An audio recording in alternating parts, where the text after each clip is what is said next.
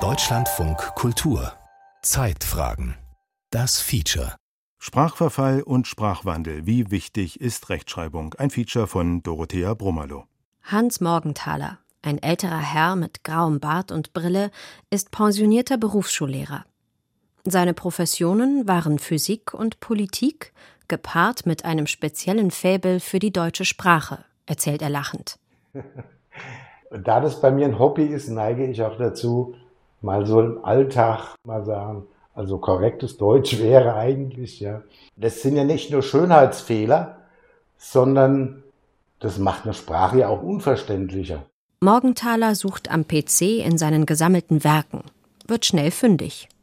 Also zum Beispiel wird geschrieben, Auto von Verbranntem gefunden, statt Auto des Verbrannten. Äh, dann zum Beispiel wird der Konjunktiv mit dem Konditional verwechselt. Also bei der indirekten Rede zum Beispiel ist ja der Konjunktiv und da schreiben die Leute immer, er sagte, er würde das und das machen. Das ist natürlich falsch. Er sagte, er mache das und das, das wäre der Konjunktiv. Die deutsche Sprache sei sein Hobby, so der 77-Jährige. Und diese verwildere zusehends. Nicht nur im öffentlichen Raum, wo das apostrophierte S grammatikalisch falsch auf Karins Beauty-Salon und Harrys Wurstbude hinweist, sondern auch in Zeitungen und Magazinen. Da er das verbessern möchte, schreibt er an die Redaktionen, bescheinigt diesen eine schräge Syntax. Dadurch kommt es zu globalen Engpässen. Müsste heißen, dadurch entstehen globale Engpässe und so weiter. Ja. Oder einen hässlichen Nominalstil. Dabei kam auch ein Bagger zum Einsatz. Nominalstil kam zum Einsatz statt wird eingesetzt. Also der Bagger wird eingesetzt, das wäre passiv und das wäre kein Nominalstil. Morgenthaler schreibt JournalistInnen eine Vorbildfunktion zu. Daher hält er es für ein großes Manko, dass sie oft nicht in korrektem Deutsch berichten. Das halte ich auch für beklagenswert. Martin Dörri arbeitete 16 Jahre lang als stellvertretender Chefredakteur des Spiegel. Seine Aufgabe war es, jeden Text, der gedruckt werden sollte, gründlich vorher zu lesen. Und dann wird man ganz automatisch zu so einer Art Sprachwächter, geht anderen Leuten damit manchmal fürchterlich auf den Wecker.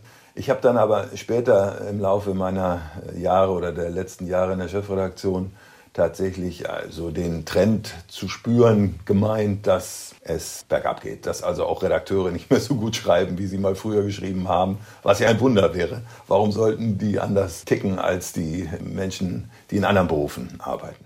Und so hört man auch in Radio- oder Fernsehberichten sprachliche Fauxpas. Zum Beispiel der Supergau, bei dem der größte anzunehmende Unfall noch gesteigert wird. Für den einen oder anderen ist das sprachlicher Mumpitz. Für den Duden ist es das seit Fukushima nicht mehr. Dass ich mich erschreckt habe, ist semantischer Unfug, weil man nur jemand anderen erschrecken kann. Hand aufs Herz.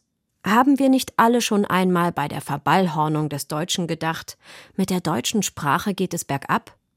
Schon im Mittelalter haben sich Schulmeister beschwert, dass ihre Schülerinnen nicht mehr wüssten, was korrektes Deutsch sei. Und anscheinend hat sich daran nichts geändert. Sowohl im schriftlichen als auch im mündlichen werden orthografische und stilistische Böcke geschossen. Nicht so bei Dieter Toder. Die äußere Form sei ihm schon sehr wichtig, gesteht der Oberstudiendirektor im Kirchendienst. Ich weiß, ich bin da altmodisch, aber ich denke, wenn ein Lehrer sich für eine Lehrerstelle bewirbt und da sind im Anschreiben zwei, drei Rechtschreibfehler drin, dann lege ich die beiseite, das stimmt. Wer als Lehrkraft bei ihm arbeitet, müsse die Rechtschreibung beherrschen, sagt der Leiter der Schule Schloss Geinhofen. Schließlich vermitteln Lehrende ihr Wissen an die nächsten Generationen weiter. Doch korrekte Orthographie und Grammatik scheinen nicht nur bei Lehrkräften aus der Mode gekommen zu sein. Personalchefinnen von Unternehmen, Behördenchefinnen oder Ausbilderinnen in Handwerksbetrieben beklagen, dass Nachwuchskräfte, Studierende oder Auszubildende immer mehr Fehler beim Schreiben machen. Journalist und Buchautor Martin Dörri fasst zusammen, was viele denken. Mein Eindruck ist, dass in den Schulen einfach nicht mehr genug Wert auf richtiges Schreiben gelegt wird. Aus historischer Perspektive haben Grundschüler mit Gymnasialempfehlung heute einen größeren Wortschatz und flexiblere Ausdrucksmöglichkeiten, während die Sicherheit in der Rechtschreibung eher zurückgegangen ist, konstatiert Ursula Bredel vom Institut für deutsche Sprache und Literatur der Universität Hildesheim im Bericht zur Lage der deutschen Sprache. Sprachwissenschaftler Dirk Betzel hat das mit 1000 Texten von GrundschülerInnen aus Nordrhein-Westfalen von 1972 bis 2012 genauer untersucht. Sein Ergebnis? Der Fehlerquotient bei der Großschreibung stieg darin deutlich von 3,1 auf 11,2.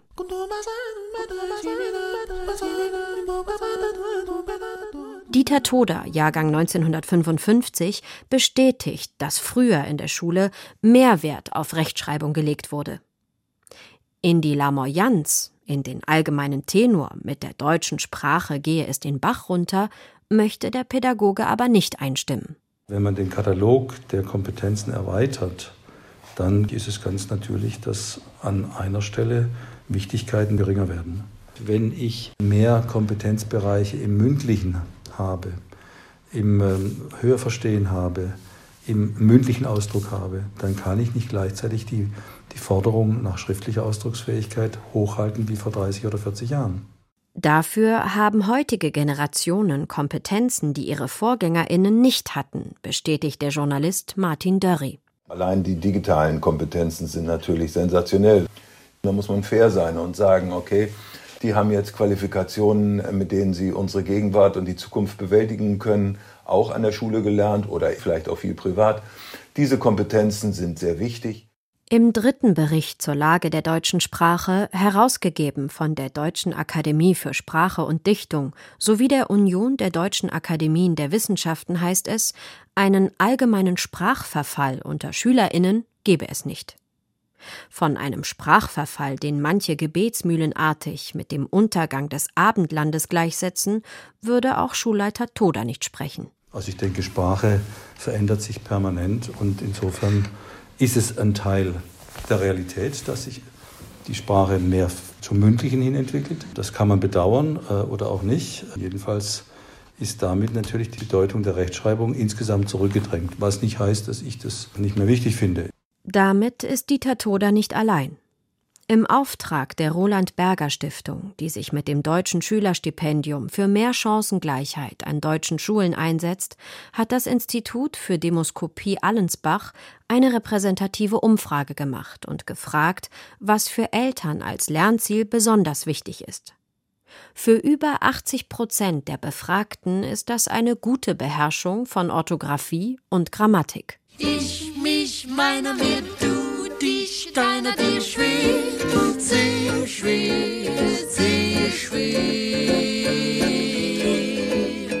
Das Thema Sprachverfall sei allgegenwärtig, in allen Kulturnationen und über alle Zeiten hinweg.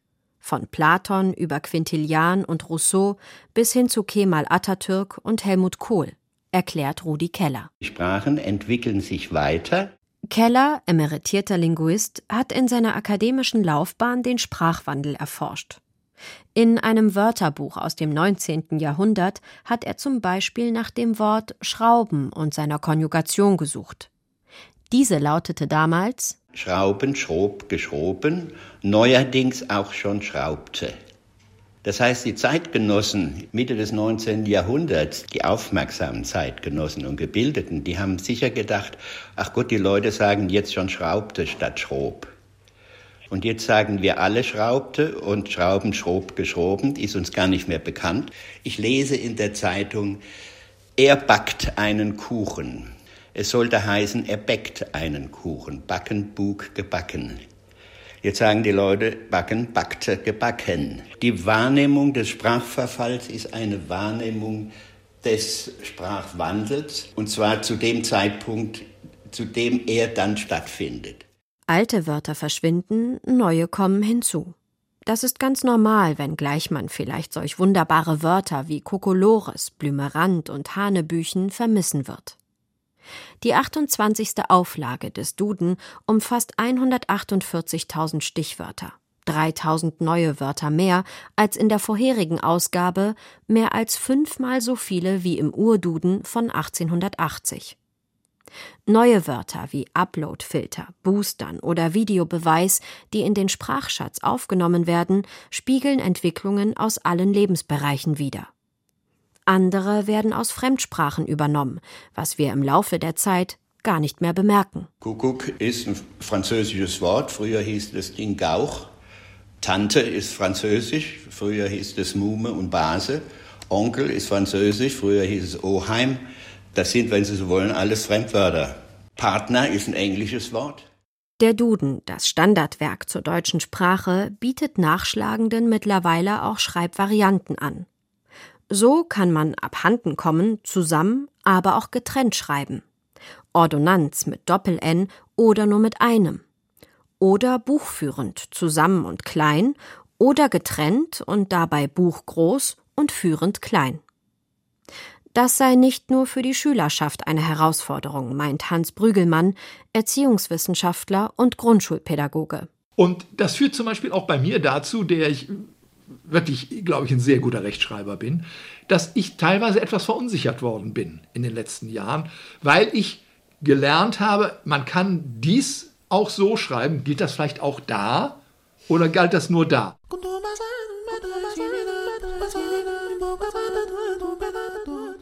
Sprachwandel gibt es in allen Sprachen, zu allen Zeiten und in allen Bereichen, erklärt Rudi Keller. Von der Morphologie, also den typischen Wortbildungsmustern, über die Syntax, den Satzbau, bis hin zur Semantik, der Wortbedeutung. Geil ist übrigens auch ein wahnsinnig interessantes Beispiel. In meiner Jugend hätte ich das Wort geil in Anwesenheit von Erwachsenen nicht verwendet, weil es obszön war und ausschließlich in sexuellen Kontexten verwendet wurde. Im Mittelhochdeutschen war geil ein häufig verwendetes Wort und geil hieß übermütig ausgelassen. Und in der Original-Luther-Bibel steht von Jakob, da Jakob aber fett und satt ward, ward er geil. In der heutigen Bibelübersetzung steht, ward er übermütig. Also wenn Luther sagte, der war geil, dann meinte er, der war übermütig. Das wurde mit der Zeit uminterpretiert. Sprache diene nicht nur zur Verständigung, sagt Linguist Keller, das sei nur ein Aspekt. Sprache diene auch zum Imponieren, um freundlich zu sein habe soziale Aspekte. Es ist ähnlich wie bei Kleidung. Man könnte denken, die Kleidung dient dazu, uns zu wärmen. Aber dazu bräuchte man keinen Minirock und dazu bräuchte man keine Krawatte. Das heißt, die Kleidung dient dazu, zum Beispiel zu imponieren, die Persönlichkeit auszudrücken. Und das ist bei der Sprache auch so. Ich habe hier ein Beispiel der Rheinischen Post 1952, Kleinanzeigen. Da wird zum Beispiel geworben für ein fesches Damenkleid. Das könnte man heute auch noch sagen, aber es gibt kein Geschäft mehr, das fesche Damenkleider verkauft. Das heißt, es sind Konventionsveränderungen, die letztlich sprachlich nicht furchtbar dramatisch sind, aber fesch sagt man nicht mehr, wenn das ein schönes Kleid ist. Laut Keller sei Sprache ein komplexes System konventioneller Regeln. Jede Veränderung beginnt mit dem Übertreten dieser. Im sprachlichen Kontext nennt man das Fehler. Wenn dieser mit der Zeit Usus geworden ist, ist er kein Fehler mehr. So entsteht eine neue Konvention. Also ich höre jetzt die Leute sagen im Herbst diesen Jahres. Es sollte heißen im Herbst dieses Jahres. Aber weil es letzten Jahres, vorigen Jahres, nächsten Jahres heißt, machen sie so eine Analogieform diesen Jahres. Das ist ein Fehler und der ist so systematisch, dass er zur neuen Regel wird, so sicher wie das Abend in der Kirche. Die systematischen Fehler von heute sind die neuen Regeln von morgen, konstatiert Rudi Keller. So entwickelt und wandelt sich die mündliche und schriftliche Sprache, ob wir das nun wollen oder nicht. Mir sagte mal ein Professor, der sich so für die Bekämpfung von Anglizismen einsetzt, man sollte doch statt Airbag Prellsack sagen. Und dann sagte ich ihm, ja, wenn Sie das wollen, sagen Sie doch einfach Prellsack. Das die einzige Möglichkeit, das durchzusetzen, ist, so oft wie möglich Prellsack zu sagen. Gehen Sie in die Werkstatt und sagen Sie, mein Prellsack ist kaputt. Was passiert? Der ruft einen Psychiater an. Also Die ganzen Versuche, willentlich die Sprache von außen zu beeinflussen, die gehen schief. Das war schon immer so und das wird auch so bleiben.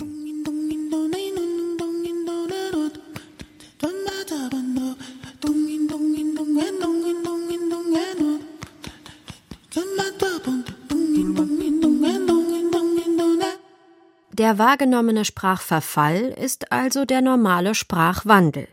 Gäbe es diesen nicht, würden wir wohl noch so sprechen wie die Minnesänger im Mittelalter. Du bist min, ich bin din. Das sollt du gewiss sehen. Du bist beschlossen in meinem Herzen. Verloren ist das Schlusselin. Du musst immer drinne sein. Minne ist das mittelhochdeutsche Wort für Liebe. Ein Minnesänger trug also Liebeslieder vor. Diese Lieder wurden in Mittelhochdeutsch gesungen. Würde man seiner Angebeteten heute mit solchen Worten seine Liebe gestehen, würde diese kichernd das Weite suchen, den peinlichen Auftritt auf Instagram posten. Die Lebenswirklichkeit aller, aber vor allem von Kindern und Jugendlichen in ihren Familien, in der Freizeit und in den Schulen, wo Sprachkompetenz erworben wird, ob nun mündlich oder schriftlich, sieht heute anders aus. In der Schule wird die nächste Generation ein anderes Verständnis von Sprache und der Bedeutung von Konvention mitbringen, als es ihre Eltern und Großeltern hatten, weiß Bildungsforscher, Grundschulpädagoge und Schriftsprachdidaktiker Hans Brügelmann. Man muss aber gleichzeitig sehen, dass natürlich die Schule das nicht aus eigenem Impuls macht, sondern sie reagiert auf Veränderungen in der Gesellschaft. Ähm, wenn Sie mal gucken, wie viele Rechtschreibfehler und Grammatikfehler in den Medien, in den Publikationen, selbst in Fachpublikationen stehen bleiben, dann merkt man, dass offensichtlich in der Gesellschaft die Bedeutung dieser Konvention relativiert worden ist. Das heißt, die Schule oder auch die Bildungspolitik reagiert auf eine Entwicklung, die ja generell zu beobachten ist. Also man kann insgesamt sagen, dass unsere Gesellschaft liberaler geworden ist im Umgang mit Konventionen. Gesellschaftliche Konventionen geben vor, wie sich der Großteil der Menschen innerhalb einer Gesellschaft in bestimmten Situationen verhält. Dazu gehört die Kleidung, zum Beispiel was man auf Beerdigungen trägt. Oder die allgemeine Idee davon, wie ein Leben zu verlaufen hat. Schule, Ausbildung oder Studium, Heirat und Kinder. Auch Sprache und Konventionen stehen in einer engen Beziehung zueinander. Also ich habe meinen Studenten immer gerne die Geschichte erzählt von dem Studienrat, der mit seiner Angebeteten auf der Parkbank im Mondschein saß. Und er sagt zu ihr, liebst du mich? Und sie antwortet, ja. Und er sagt, antworte bitte im ganzen Satz. Das ist natürlich eine Karikatur, aber es ist eine, die, glaube ich, für etwas steht, was mal die Vorstellung war, dass nämlich gesprochene Sprache dann gut ist, wenn sie Schriftsprache ist. Man muss vielleicht auch aufpassen, wie man in der Öffentlichkeit darüber spricht und wie man innerhalb einer Gesellschaft auch zur Orthographie sich positioniert. Julia Knopf ist Professorin für Fachdidaktik Deutsch an der Universität des Saarlandes. Orthographie ist wichtig und wir müssen stolz darauf sein, wenn wir orthografische Kompetenzen haben und nicht sagen, ja, ist ja nicht so schlimm. Und da sind wir Erwachsenen auch Vorbild für die Kinder und für die Jugendlichen. Das Beharren auf einer korrekten Schreibweise gilt im Zeitalter von Computern und Tablets mit Autokorrekturprogrammen als Hausbacken, altmodisch und retro. Dem widerspricht die Leiterin des Forschungsinstituts Bildung Digital in Saarbrücken.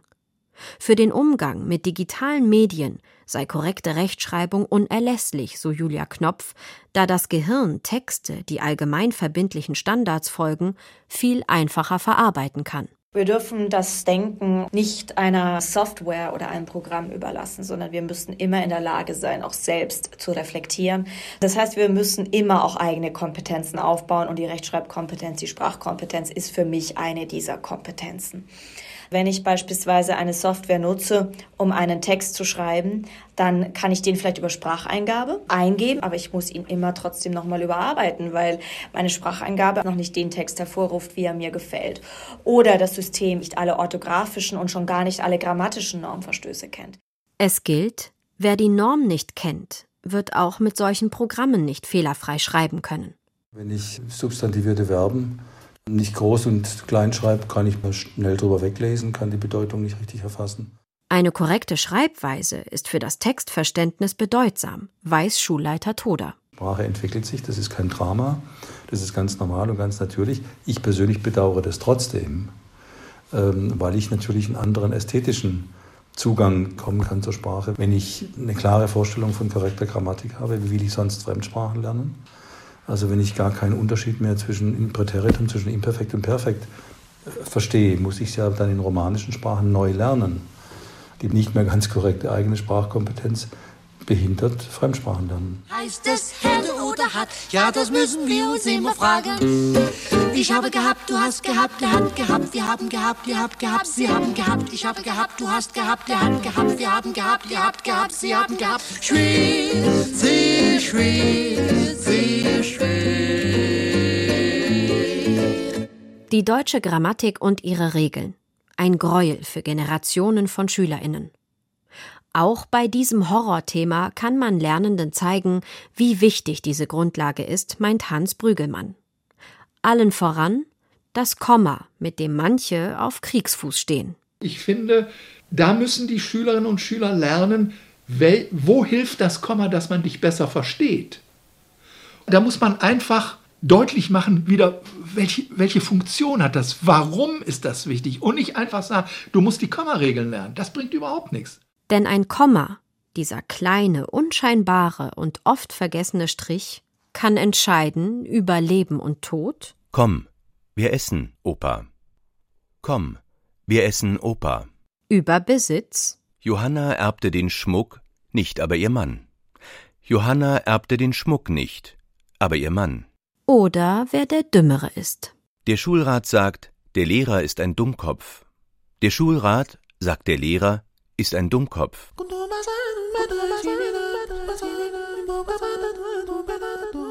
Die Lebenswirklichkeit aller hat sich geändert. Früher blockierten Teenager stundenlang die Telefonleitung, heutzutage scheint ohne Textnachrichten auf ihren Handys nichts mehr zu gehen. Brieffreundschaften, wie sie frühere Generationen pflegten, gibt es kaum noch. Weder Jugendliche noch ihre Eltern schreiben heute noch Urlaubskarten, wenn es mit einer MMS oder Sprachnachricht via Messenger-Dienst einfacher geht. Ob Podcasts, Hörbücher oder gestreamte Filme, in vielen privaten, aber auch beruflichen Bereichen ist die Schriftlichkeit auf der Strecke geblieben. Schule kann das nur bedingt kompensieren. Kinder aus Elternhäusern, die den am Schriftstandard orientierten Spracherwartungen der Schule näher stehen, sind schulisch erfolgreicher. Aber es gibt viele Familien, die mit dieser Unterstützung überfordert sind. Hinzu kommt, dass sich die Zusammensetzung der Schülerschaft geändert hat. Nicht mehr jedes Kind ist muttersprachlich Deutsch aufgewachsen. Auch das muss die Schule zum Teil kompensieren. Die Voraussetzungen, die Schülerinnen mitbringen, sind heute heterogener denn je während die Komplexität der Anforderungen an die Schule zugenommen hat. Die Zeit aber, die zur Verfügung steht, um all diese Aufgaben zu bewältigen, ist nach wie vor begrenzt auf 10 bis maximal 13 Jahre. Das alles bleibt nicht ohne Folgen. Wir wissen aus Studien, dass 20 Prozent der Viertklässler sogar unter dem Mindeststandard Orthographie liegen. Und wenn wir das vergleichen mit 2011, sind das ungefähr 10 Prozentpunkte weniger. Es stellt sich die Frage, was wollen, was können, was müssen wir ändern? Die sogenannte Logikstudie hat die Rechtschreibkompetenz Heranwachsender in einer Langzeituntersuchung zwischen 1984 und 2004 beobachtet und kommt zu dem Ergebnis, Diejenigen Kinder, die gegen Ende der Kindergartenzeit einen Vorsprung im Bereich der phonologischen Bewusstheit und im Buchstabenwissen aufwiesen, zeigten auch zwei Jahre später beim Lesen und Schreiben bessere Leistungen. Der in dieser Studie bei Achtjährigen festgestellte Leistungsunterschied verschwindet nicht einfach. Er findet sich in ähnlicher Weise bei 15-Jährigen im Rechtschreiben wieder. Die Weichen werden also im Grundschulalter gestellt. Mit anderen Worten, was Hänschen nicht lernt, lernt Hans nimmermehr.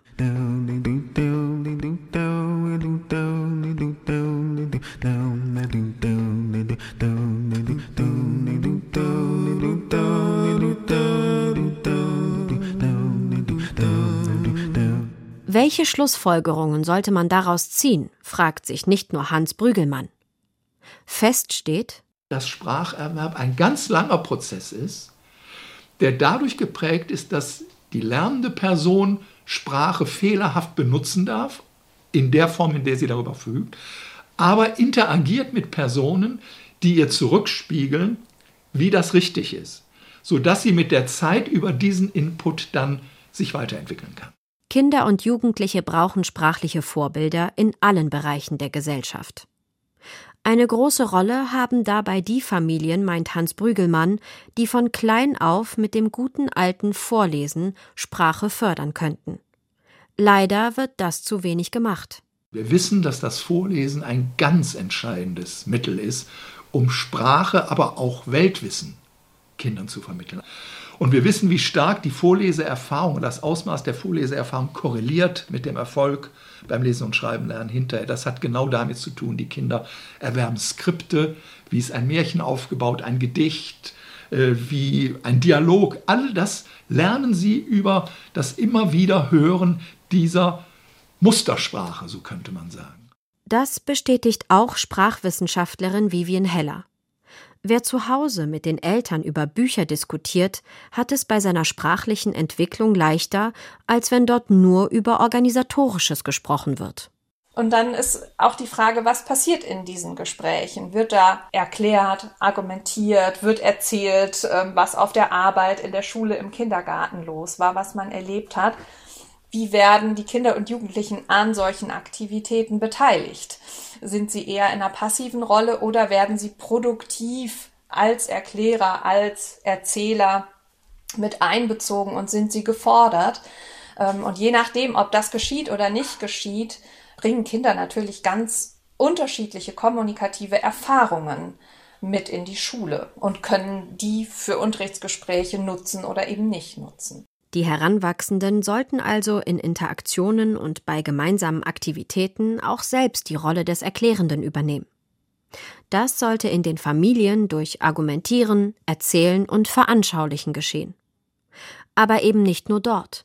Auch Lehrkräfte können und müssen entsprechend agieren, so Hans Brügelmann. Lehrerinnen und Lehrer müssen die deutsche Sprache beherrschen. Und ja, wir brauchen für, ich würde sagen, nicht erst in der Schule, sondern wir brauchen schon im Kindergarten Pädagoginnen, die in der Lage sind, als Sprachvorbild zu wirken. An vielen Universitäten, so auch in Saarbrücken, wurden Rechtschreibseminare eingerichtet, in denen den Studierenden Fertigkeiten in Orthographie, Grammatik und Interpunktion vermittelt werden sollen, die sie in der Schule schlecht gelernt, nicht gelernt oder wieder vergessen haben. Das heißt, was wir zunächst machen müssen, ist, wir müssen an den Universitäten die Orthographiekompetenzen der Studierenden schulen.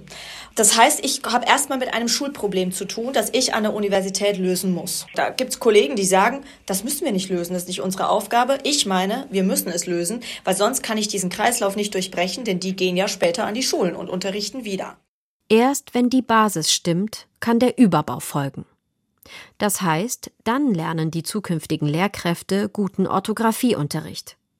Weg von einem traditionellen Unterricht, also Regeln einführen, üben, Haken hinter, hin zu einem integrativen Orthographieunterricht. Wir machen beispielsweise auch Stadtspaziergänge und fotografieren in Schaufenstern äh, falsche Schilder, Speisekarten und so weiter. Denn nur so schaffe ich es, das Bewusstsein zu schaffen, dass Orthographie Teil des Alltags ist. Und dieser alltagsnahe Rechtschreibunterricht, der muss viel stärker Einzug halten in den regulären Deutschunterricht. Damit ein solch integrativer Deutschunterricht an den Schulen auch stattfindet, braucht es kontinuierliche Fort- und Weiterbildungen aller Lehrkräfte, so Julia Knopf. Wissenslücken zu schließen sei nicht nur die Aufgabe von Bildungseinrichtungen, meint Hans Morgenthaler. Das gelte für alle. Der 77-Jährige hat in seiner Schulzeit vieles anders zu schreiben gelernt.